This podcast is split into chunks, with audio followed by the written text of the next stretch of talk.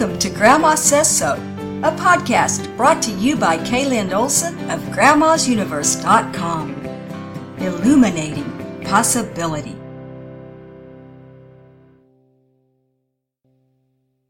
You can.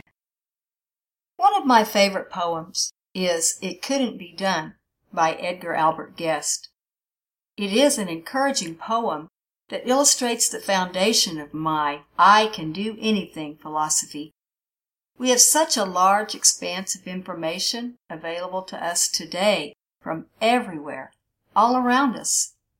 When we really listen and pay attention, we are never too old to learn new things. So on those days when we feel we hit a roadblock, stumbling block, or a wall, we really can go over it, around it, or through it. So many people in history have accomplished great feats by trying again, and to be able to try again with a smile, as Edgar Albert Guest suggests, is even better. I think of my grandmother and the pie we baked that slid across the floor as she was taking it out of the oven. What a lesson I learned about overcoming and laughing on that day in a few moments of transpiring time. She could have said, after leaning over that pie on the floor with an animated face, I'm sorry, Kaylin, but we won't be making any more pies when you come over. But she didn't. She laughed. What a shining moment of a memory.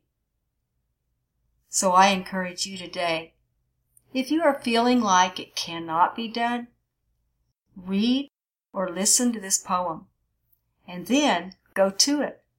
Whether this means stepping away from whatever it is for a while, taking baby steps for a while, or getting that aha moment and going forward full force. It is all part of the process that provides some motion in the right direction. So go, Grandma. You can do anything you choose. And if you so choose, you can sing while you are at it. The poem by Edgar Albert Guest, It Couldn't Be Done, goes like this. Somebody said that it couldn't be done, but he with a chuckle replied that maybe it couldn't, but he would be one who wouldn't say so till he'd tried. So he buckled right in with the trace of a grin on his face. If he worried, he hid it. He started to sing as he tackled the thing that couldn't be done, and he did it. Somebody scoffed. Oh, you'll never do that. At least no one ever has done it. But he took off his coat, and he took off his hat, and the first thing we knew, he'd begun it with a lift of his chin and a bit of a grin, without any doubting or quit it. He started to sing as he tackled the thing that couldn't be done, and he did it. There are thousands to tell you it cannot be done. There are thousands to prophesy failure. There are thousands to point out to you one by one the dangers that wait to assail you. But just buckle right in with a bit of a grin. Just take off your coat and go to it. Just start in to sing as you tackle the thing that cannot be done, and you'll do it.